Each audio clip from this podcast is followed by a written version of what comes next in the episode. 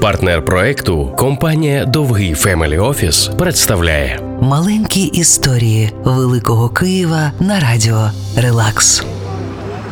Шоколадний будиночок, колишній київський весільний рацс на Шовковичній. Сто років тому він дивував усіх, хто знав його власника.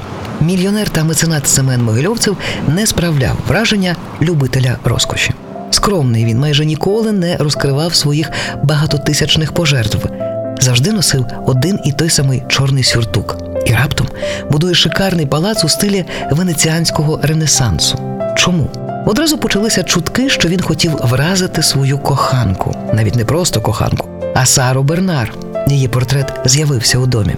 Але Могилевцев жив там один, і лише після його смерті дехто з киян здогадався, у чому справа.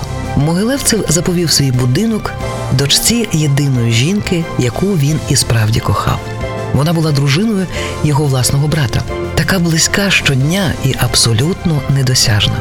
Вони обидва змагалися за її прихильність, і Семен Могилевцев програв. І цей будинок це втілення любові сильного, але одинокого чоловіка. І прогулюючись мавританською залою, ренесансною, білою, у стилі ампір, неможливо не думати про кохання. Сьогодні цей будинок став музеєм, картинною галереєю. І другий поверх будинку зберігся майже таким, яким він був за часів його одинокого власника. Маленькі історії Великого Києва на радіо Релакс. Партнер проекту компанія Довгий Family Office.